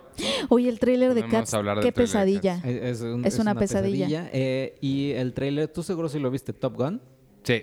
¿No te emocionó ver a Tom Cruise, o sea, pilotear y atrás de él tres naves así? Sí, pero hay, sí hay una cosa que sí me parece muy grave. Tengo dos preguntas. Uno, sí sale Val Kilmer, ¿verdad? Sí, creo que sí. Y Kelly McGillis sí se me hace una... Así, viste que publicó ella así de... La, la entrevistaron y sí dijo, pues no sé por qué, tengo la edad que tendría una persona que tiene mi edad, porque yo tengo mi edad y luzco como una persona que tiene mi edad. Supongo que los estándares de la película no son para... O sea, A ella no la... pues no, y sí se me hace bien ojete. Eh, O qué, sea, qué bueno. Sí, porque ella, Ella, no la... pero ella, ella también ya se había retirado hace como 20 años. Ay, pero O sea, si están Ay, haciendo pero la no, reunión... es, esa no es un factor, lo sabemos. no, o y sea, si es Val Kilmer, Val Kilmer también se retiró hace muchísimo tiempo porque nadie lo quiere contratar porque era mala onda. Sí, no, ¿Y sí por qué a ella? ¿Por qué, por qué a alguien que sí fue, o sea, que era un o, que era una persona horrible y por eso la gente dejó de trabajar con él? Por e- él sí está. Y sale en la, en la nueva de Kevin Smith también. Y sale Val Kilmer. Sale, sale de, de, de Blunt Man y Melissa Benoist sale de Chronic. Bueno, pero en una de esas sí, sí, o sea, la mencionan o va a haber algo, como Sí, que la matan seguro. seguro va a estar muerta. Pero fuera de eso sí está muy emocionante el tráiler. Está, es que sí, no, es que está Y cañón. yo me imagino que te, te debe emocionar doblemente Por porque es. Joseph Kosinski. Por supuesto. Para mí es así. Para mí, mi, si existieran los trailers personalizados como en Minority Report, que existe la, la publicidad Ese trailer está hecho para ti. Del director de Oblivion. Ay, Tron el legado? Checo, te está hablando a ti. Sí, sí, Es me está hablando. ¿Me hablas a mí? Ajá, eh, soy yo, ¿verdad? Es para mí. Así me sentí yo con The Big Sick. Qué bonito. con, con The Big Sick y con 500 Days of Summer. Sí dije, sí dije "Ah, ¿me estás hablando a mí? ¿Me estás hablando a sí, mí? Sí, sí. Ah. Está padrísimo. Y leí que, pues creo que te había dicho, Iván, que era, o sea, que habían dicho que las escenas, secuencias de Top Gun involucraban las cosas de cámara y tecnología más impresionante que se haya visto. Sí se ve que es, se ve una bonita evolución de Tom Cruise cuando nada más era actor y Tom Cruise el stuntman. Ahorita que sí es como él está piloteando el avión y velo pilotear. Eso está, sí, sí. es- es- es- eso está padre. Oye, ¿y Cats? No, bueno, tú viste Cats, ¿no? sí, viste- no, sí es un, sí da miedo. o Cats sea, sí de es Tom una cosa Hooper. de. Pero me, me da, me da mucha tristeza porque me imagino a Tom Hooper y todos así como ya va a salir, amigos, ya va a salir, vamos a ver las reacciones. Vamos a romper internet. Y todo el mundo, ah, este, Todos los posts fueron así como de... híjole. Como de Cats me dio pesadillas para siempre y cosas así. Es que también los gatos, ahí había, yo sí vi un post muy, muy chistoso, lo de, en donde decían, a ver, mi pre- el, el escritor decía, a ver, tengo una pregunta, o sea, ¿por qué tienen senos Ajá. los gatos? O sea, porque dices que, o sea, ¿por qué, por qué sexualizar a los gatos si debajo, si, si se les quitas esa piel, lo que van a tener es carne viva y sangre y así? No, es o sea, raro. no es como Catwoman, que si la desvistes, pues sí es una mujer desnuda, ¿no? Sí, sí, sí, Y entonces claro. está bien que te sientas atraído hacia ella y que quieras tener sexo con ella. Bueno, no está bien. Bueno, o sea, sabes. es, es, es humano, ¿no? O sea, que te sientas atraído. Pero que te sientas atraído hacia un gato No, Judy Dench que trae un abrigo de piel. de su misma piel. Dices, no, a ver, espérate. Están Sí, raros. es un más- muy extraño. Por- además, el musical de Cats es raro, ¿no? Sí, eso decía, el post que vi de Vanity Fair decía, bueno, para ser justos, Cats siempre ha sido rara. Y muy poquita gente la entiende y nadie sabe bien Yo por qué es un nunca he entendido bien. O sea, son gatos que tienen varios nombres. Yo nunca la he entendido, no sé. La leí en Wikipedia para intentar saber de qué trataba y ni así la entendí de qué trataba. Sí, es algo así como de que son gatos y están... Y como que en la Tratando- noche, ay, vamos a salir. a- a Pero, caminar". pero tienen como tres nombres y están como... Es muy raro porque sí, no, es una historia muy extraña. Entonces. Nunca la entendí yo tampoco. Pero sí tengo ganas de verla. No, sí. claro, yo voy a estar ahí en primera fila porque sí es, de- es- es- that's my shit. Esa sí tengo ganas de verla. Sí. Este, bueno, pues vámonos entonces. Yo soy Iván Morales, me pueden seguir en arroba Iván Morales y en todas las redes sociales de Cine Premier. No se olviden, arroba Cine Premiere con la E al final, en Twitter, Instagram, Facebook, en Spotify. Este, no se pierdan eh, hoy, este, qué bueno que no se lo perdieron, ya lo escucharon. el viernes viene Hijos del Averno y el lunes el otro que tengo con Carlos del Río que es Seinfeld un, po- un, un episodio a la vez y este y próximamente el que vas a hacer tú con Mabel de ¿qué dijiste? El- Pues todavía estoy, estoy, estoy pensando. bueno, en algún momento lo harán y este mándenle muchos saludos y abrazos a Arthur porque está pasando por cosas difíciles, pero saludos a Arthur, te queremos Saludos mucho a Artur. y ya, despídense ustedes. Eh, yo soy eh, arroba, no, yo soy Penny Oliva, me pueden encontrar en arroba Penny Oliva. Eh, próximamente mi podcast, todavía no sé de qué, ni cómo. ni- Pero con Mabel está padre porque además lo bueno que tienen ellas es que son amigas también de hace mucho tiempo. Sí, Mabe y O sea, yo, de las- sí, la Mabe me, ¿no? me prestaba, me prestaba las plumas en la universidad, Ahí cuando, está. cuando llegaba a la universidad sin ningún tipo de pluma o cuaderno, etcétera. Así era yo. y este muchas gracias por escucharnos. Yo tengo pendiente eh, lo de mis ganadores de la trivia de Cine Premier Impresa del mes pasado. No se me ha olvidado. Estoy apuntando los nombres para, para anunciarlos y también para, para conseguirles un regalo bonito. Y ya la próxima semana vamos a anunciar bien, bien. Vayan este fin de semana. Sí, ¿no? Ya saldrá a la venta este fin de semana. Desde el primero de agosto ya está. Desde el primero de agosto ya va a estar la eh, revista impresa. Vayan este fin de semana, cómprenla para que la próxima semana podamos comentarla, ya saben, en tiempo real. Como, y haga- hacemos concursos también de cine premier impresa y que estén como, como bien con su revista en la mano y puedan participar. Oye, y no do- sea yo hablándole así a lo loco a la pared. Do- dos cosas antes de que te despidas, Sergio, perdón, de, de la revista, este, como logísticas. Eh, se empieza a distribuir en, en el primero, pero quizá no llegue a todos lados, sobre Claro. todo de la República, porque se tarda la distribuidora en, en llevarlas a las, a las tiendas específicas. Tengan paciencia, va a llegar. La otra es, acuérdense que ya la pueden comprar con un descuento increíble que conseguimos de a 55 pesos. La pueden tener en las tiendas Toxic, eh, este, en, en donde hay tiendas Toxic alrededor de la República. Hay que poner dónde están, ¿no? Igual y en Ah, el podemos post. poner, ajá, o sea, buena idea. dónde están las sucursales para que puedas ir a la tuya. O la otra es este sábado, es la Unboxing Toy Convention, que es este, hecha por La Mole. Vamos a estar ahí también, va a estar Julio Vélez, va a estar mi amigo Víctor. Y van a estar regalando también revistas porque tiene una sorpresa bien padre esta Ah, revista nueva, de una edición, Uy, una sí, qué emoción. sección padre que acabamos de inaugurar, de la cual vamos a darles más detalles la semana que entra. Pero ya, nada más esos son los anuncios que quería dar y ya, despídete tú. Y eh, bueno, yo soy Checoche, me encuentran en arroba Checoche, escuchen Hijos del Averno el viernes. Eh, y, y pues ya, saludos a Arturo también, y saludos a Leonardo DiCaprio, que es... eh, A tu quien amo. Fan de pupusa. Madre, Este... Pero aparte está feo el nombre, ¿no? Pupu- Pupusa, sí, pupusa. sí, sí. I'm more, I'm more like a pupusa guy. Ah. I'm sure you are. Sí, él, él- él estaba en, él, él con Lucas Haas y con el otro, otro chavito, no me acuerdo quién era, de chiquitos le llamaban The Pussy Posse. De Pussy Pussy. Que salió también, es que salió con, con- junto con Once Upon a Time in Hollywood, salió en, en México fue más la, el- la tendencia y la crítica de las pupusas contra los tacos, Ajá. Pero en Estados Unidos también salió la, la- la gráfica de las novias de Leonardo DiCaprio. Ajá. Ninguna ha sobrepasado los 25 años. Oh. Órale. O sea, con todas las que han dado, o sea, Ajá. las de mayor edad, 25 años. Pues, pues está bien por él. Sí. Qué bueno. Este, bueno, entonces vámonos y ya. Ya estoy despidiendo a todos. Adiós. Ya, bye.